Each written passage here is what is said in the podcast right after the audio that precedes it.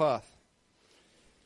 1 Corinthians chapter 14, starting at verse 7, says, And even things without life giving sound, whether pipe or harp, except they give a distinction in the sounds, how shall it be known what is piped or harped?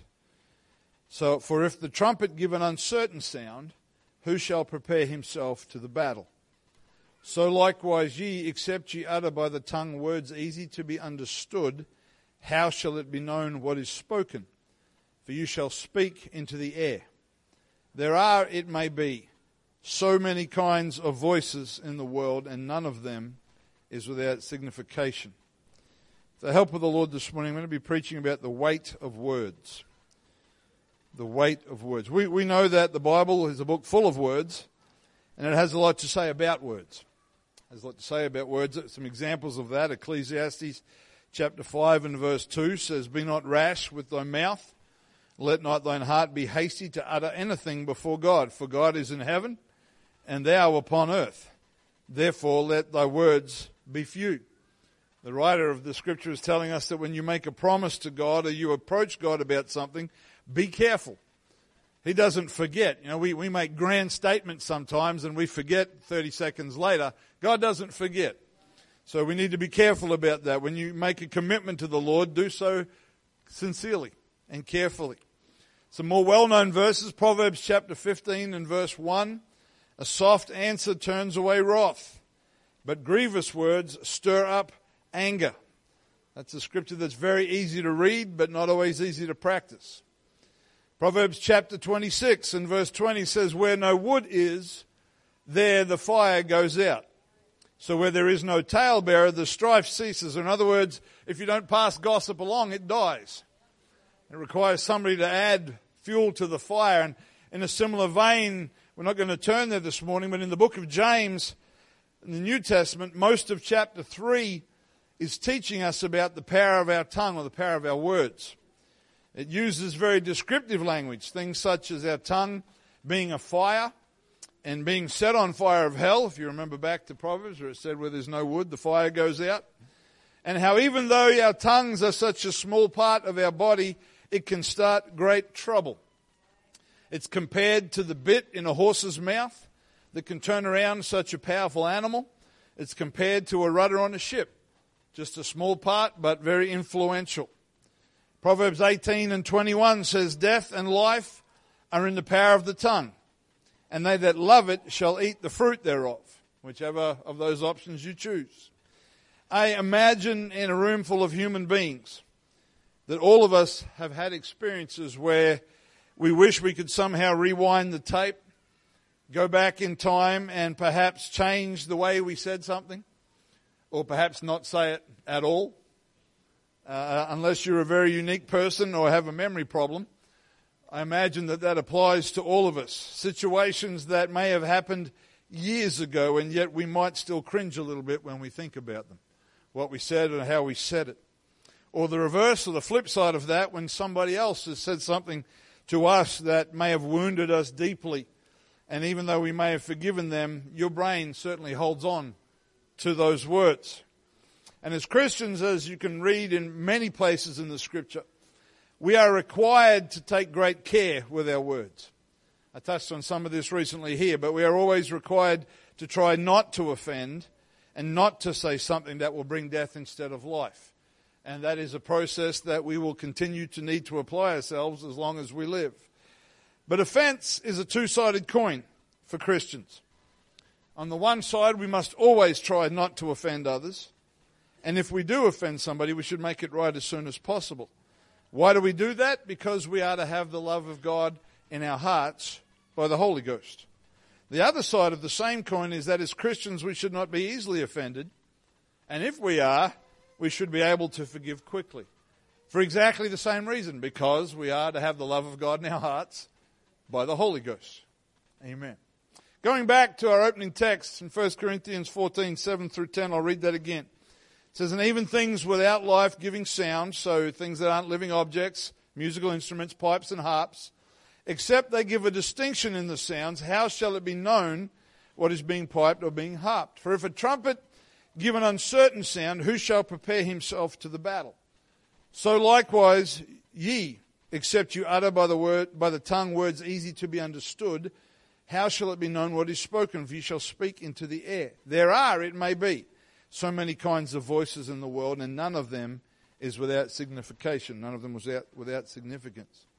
If you know the context of 1 Corinthians 14, you know that the Apostle Paul has been giving instruction about what we call the gifts of the Spirit, or supernatural gifts that God puts within the church to people that are filled with the Spirit that God wants to use for the edifying or strengthening of the church.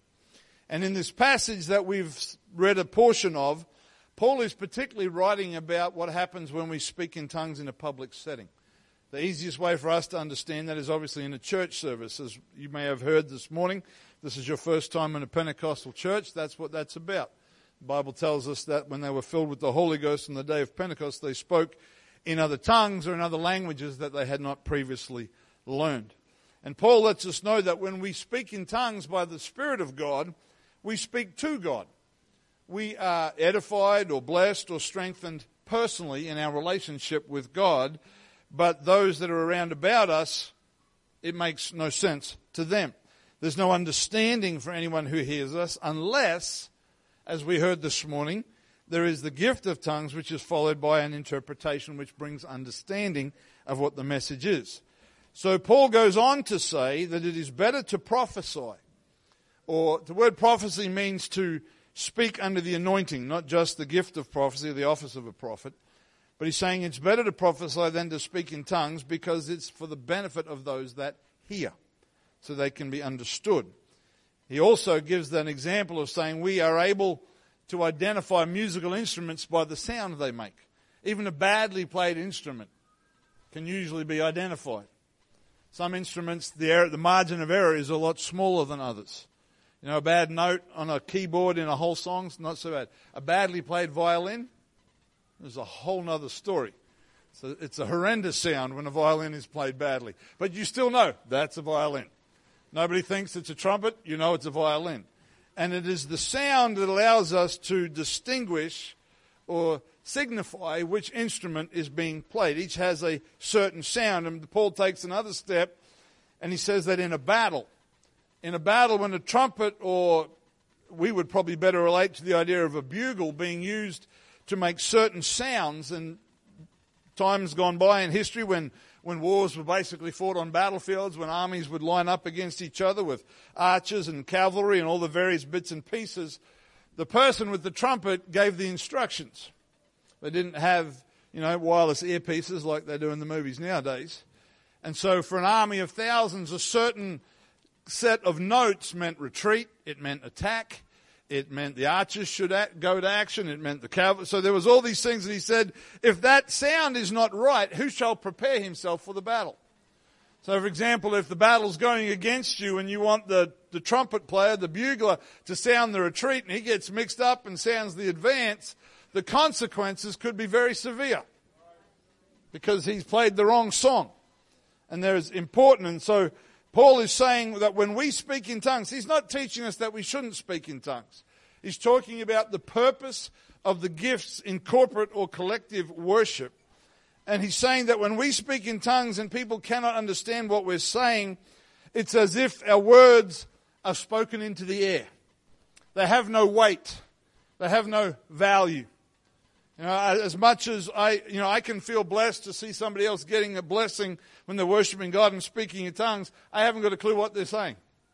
Only the Lord does, and that's fine because that's its purpose. But to me, they're speaking out into the air. In the book of 1 Samuel, and we won't turn there, I'm just going to paraphrase, we learn of a woman named Hannah who was unable to have children.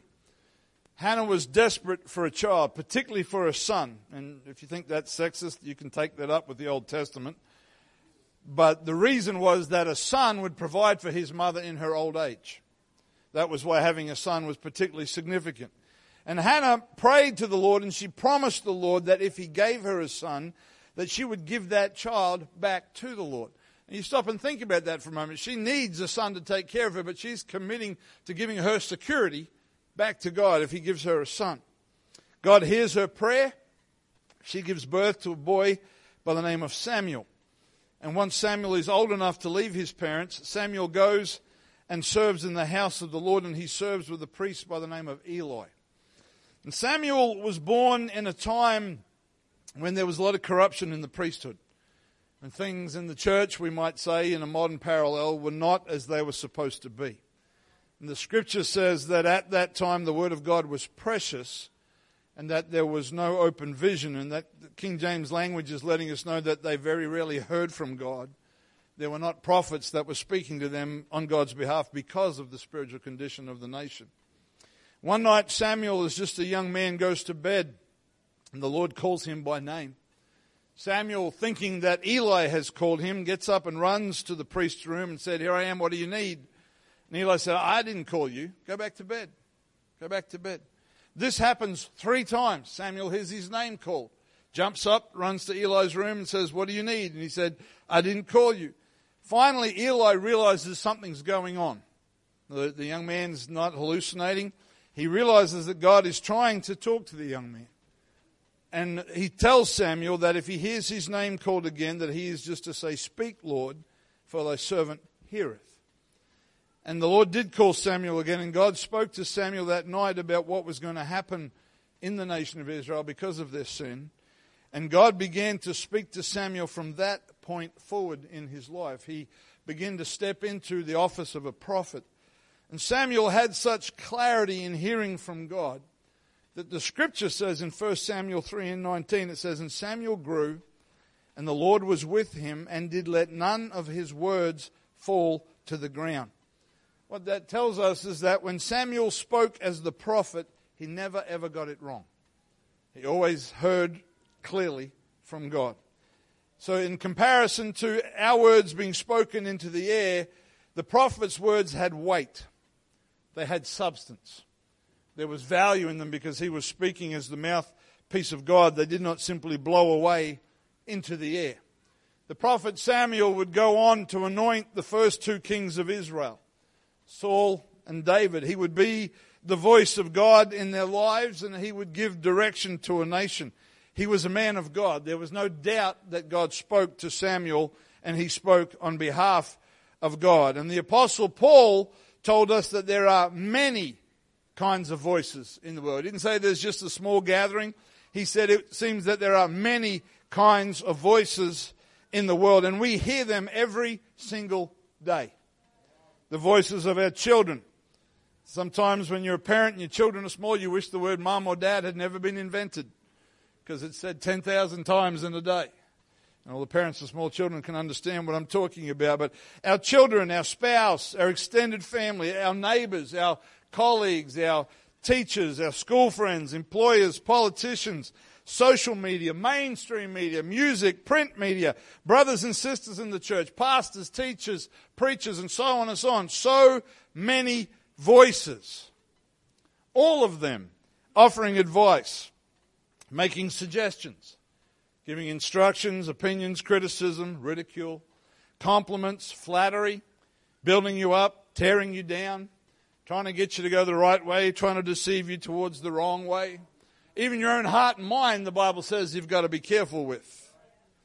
And each of us, whether we realize it or not, finds, uh, finds ourselves in the very sobering responsibility of weighing the words that we hear, of determining which ones have value. The picture in my title slide, if you're able to go back to that for a moment, please, Daniel, is a picture of an old fashioned balance scale. Now, I'm old enough that when I was an apprentice, we used a balance scale in the in the bakery that I worked in. It wasn't quite that old, but uh, so I know what using one of those is like. But uh, some of you think, where's the digital screen? Shouldn't there be something with an LCD on there that tells me what I'm weighing? But uh, that's a fairly recent event. And so, with an old-fashioned balance scale, as you can obviously see, you place a certain weight, whether it's 100 grams, 500 grams, a kilo, whatever it was, on one side and then the material of the object you're, you're trying to weigh goes on the other side, and when it levels out, you know that's what its weight is. And in the ancient world, merchants that traveled to markets across the land would carry bags of weights. You can read about that in the Old Testament. And if the merchants were corrupt, which was, I'm sure none of them ever were, None of us have ever been ripped off anywhere. But if the merchants were corrupt, they might actually have a couple of sets of weights one lighter and one heavier. So if I was buying grain from you, as an example, and the agreed price was $5 for a kilo of grain or whatever the market rate was at the time, then I would take out my slightly heavier kilo, my 1.1 kilo weight, put it on the scale, give you the $5, and I would actually get more grain than I paid for. But if I was selling you the grain for $5 a kilo, I would take out the other weight that was maybe 950 or 900 grams and put that on the scale, and you would get less grain than you were supposed to because the, the, the weights were, you know, the, nowadays, uh, particularly if you work in kitchens, there's somebody comes around every once in a while to make sure your scales are all working properly. Not sure that worked that way in the Old Testament. But if you were a dishonest person, that's what you would do. So, so weight was directly connected to value. And in much the same way, the words or the voices that we value carry more weight in our lives. I'll give you an example. If you're on the train or the bus and you're coming home from work and some random person on the bus just looks at you and says, Man, you look old. You know, you might be a bit taken aback that they've said that to you, but you think, oh, they're just having a bad day. It's just some weirdo on the train. But then you get home and your spouse says, Man, you're looking old today. It's a whole different story. Why? Because there's more weight in their words. It's the same statement, but hopefully you put more weight in the words of your spouse than the random stranger on the train. If you don't, then you may have a bigger problem than just looking old today. But it comes down to the weight of the words and how much value they have. And scripture is full of examples of people putting weight in either the right words and voices or the wrong ones. When Adam and Eve hid from God in Genesis after their sin, and he confronted them and he said, Why are you hiding? And they said, We're naked. And the first question was, Who told you? Whose voice have you suddenly put weight in? Whose voice have you allowed to influence you? When the prophet Samuel, that we spoke about, tried to correct King Saul after he was disobedient, God gave him a very specific, clear set of instructions that he was to follow in a particular battle, and he only partially obeyed them. And Samuel confronted him and tried to correct him. Saul would not listen. And his refusing to listen contributed to the kingdom being torn from him and given to another. And he was told by the prophet, he said, There was a time when you were little in your own sight. And if you read the scripture, Saul was a big guy. He wasn't a little guy. But he was small in his own sight. He was humble. He was teachable. He was respectful to the old prophet. But now, because he'd become a little important in his own eyes, he'd become rebellious. And Samuel told him very straightly that rebellion was just like the sin of witchcraft. And if you think about that, witchcraft opens people up to the evil side of the spiritual world, which lets us know that rebellion can do exactly the same thing. The man who would replace Saul, King David, fell into a terrible sin. It would seem on the outside much worse than what Saul did. He committed adultery with another man's wife and had that man killed in an effort to cover his sin.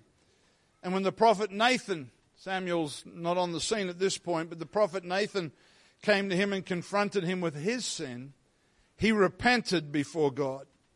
He was broken that he had fallen so far so quickly.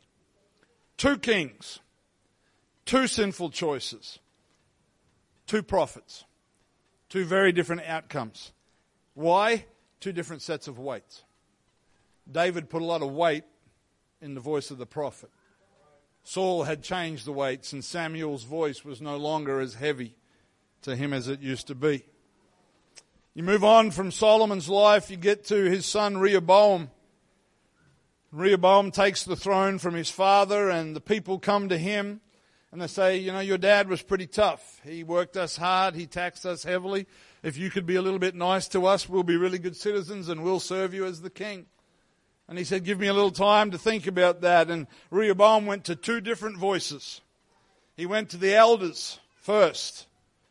And he said, what should I do? And they said, well, you know, they're right. Your dad was tough. And if you will care for them, if you will be gentle to them, if you will serve them, then the people will follow you all the days of your life.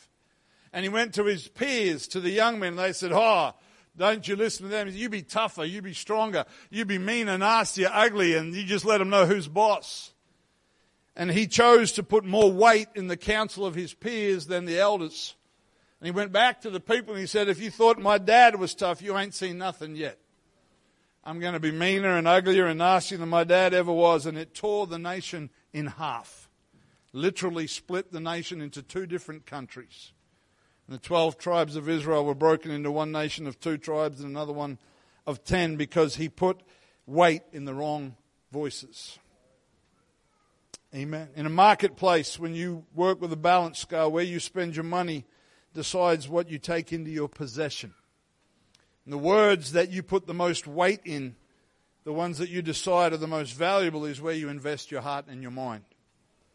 The words that have the most weight in your life, we read from Proverbs that life and death's in the power of the tongue. You'll eat the fruit thereof. Whatever you invest in, that's the fruit that you'll eat. That's what you will get from that outcome. We have to be careful about words. We're, we're living in an age. Let me just take a moment to knock social media on the head if I can. We've created a society where in social media the opinions and approvals and likes of others can dictate what kind of day people have. If I put up a photo and no, not enough of my friends like that photo, then I, I might fall into deep depression by afternoon tea time. And you might laugh, but that's a serious problem in our society right now. Why, why is there weight in these voices and these opinions? Your value let me say this very clearly, particularly those of you on social media. I don't just say it to young people because a lot of people of all ages are on there.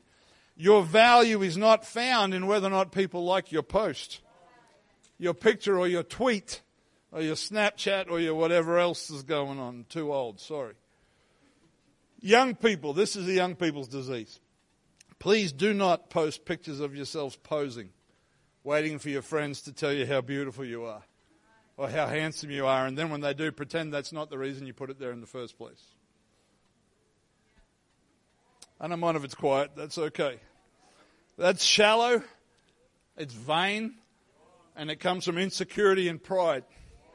You spend all that time putting on the outfit and doing your hair and taking the photo in the right lighting and using that filter and all that. It took you two hours to get it just the way you wanted it before you posted it, and then your friend comes along and says, "Oh, you're so beautiful." Oh, don't say that which is exactly what you wanted them to say in the first place. Their words should not have that much value. I'll move on from that or I'll get stuck and get into trouble. But you are a child of God. Your value is not determined by the comments and the emojis in your social media. And how we weigh things matters to God.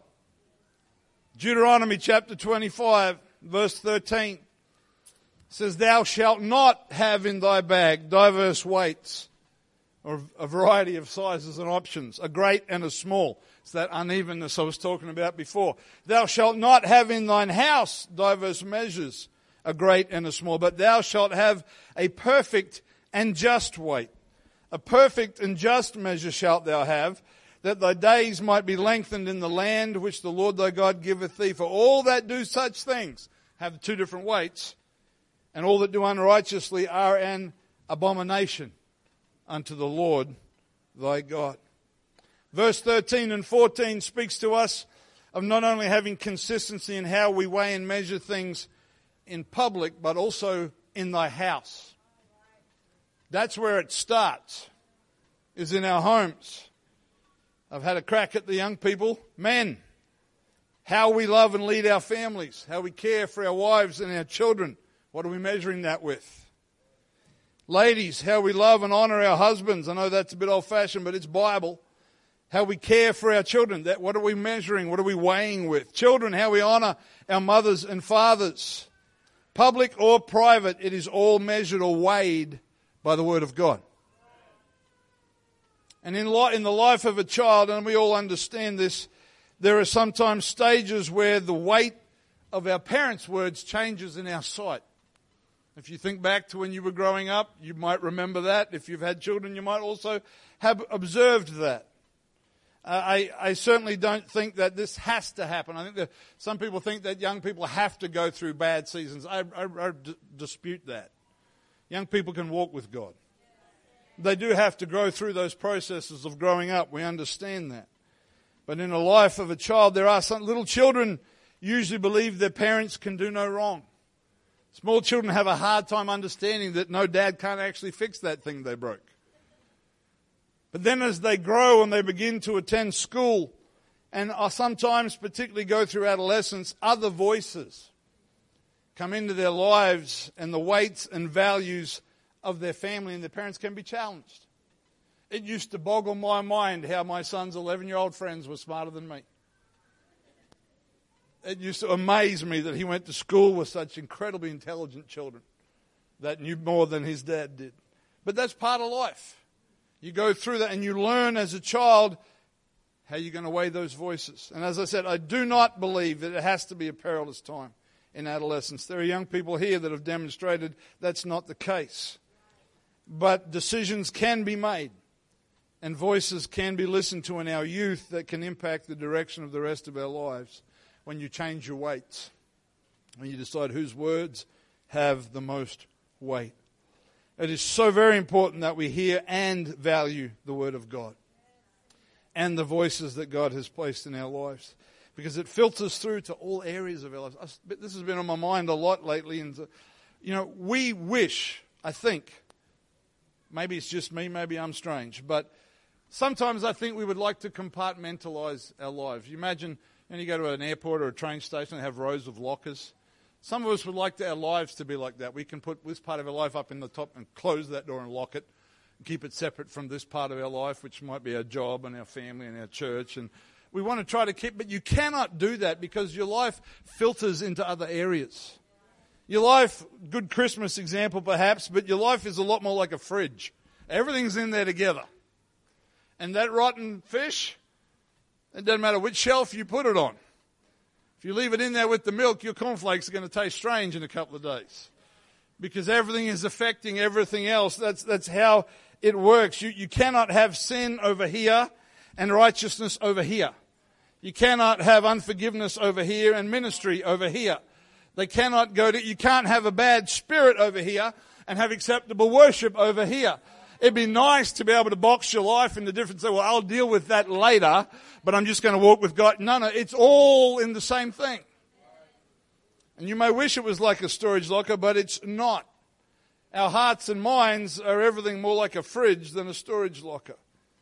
You know, the Orthodox Jews, when they would keep the Passover, their instructions clearly stated that no leaven or no yeast or no yeast products were allowed to be in their homes. And the tradition says that they would search through their houses with a candle, obviously pre electricity, searching for anything that they might have missed. Now, here's the question Does God really care if you missed a slice of bread in the freezer? Or is there a principle here for us about our hearts? Is there not a principle here that we are to search our houses, as it were? Amen. Is the Word of God weighty to us? Is it where we get our principles from? Is it where our thinking comes from? You see, faith, biblical faith, is when we count the Word of God as valuable and weighty. When we, we, we don't dismiss it easily. Jesus said, and I'm nearly done. Jesus said in John chapter 10, He said that the sheep hear the shepherd's voice, that they follow him, and the reason is that they know his voice. He then went on to say that they will not follow a stranger because they know not the voice of strangers. I don't believe that meant that the sheep never heard a stranger's voice, but they were able to determine which was the shepherd and which was the stranger. And they understood who their shepherd was, and so they responded to that voice. You imagine in that kind of a society, there's, there's all different people working with the sheep and the flocks and the herds. The sheep would have heard voices all day, but they knew the voice of the shepherd. And they would not follow the stranger because they, they did not know, it meant they did not put any weight in the voice of the stranger. But the shepherd's voice had weight in it. And in my experience, in the years that I've been in church, when people walk away from God, there is almost always a new voice that has joined the chorus somewhere. Somewhere along the way, there is a voice that wasn't there before that's been added and over time has gained weight and value and has impacted that situation. So each of us determines which words have weight or value. And where you choose to invest that value will be reflected in your returns, what you get back out of that. Jesus spoke to us of hearing his words, receiving his words, keeping his words, and his words abiding in us. And in John chapter 6, he said that the words that I speak unto you, they are spirit and they are life. Let's stand together this morning.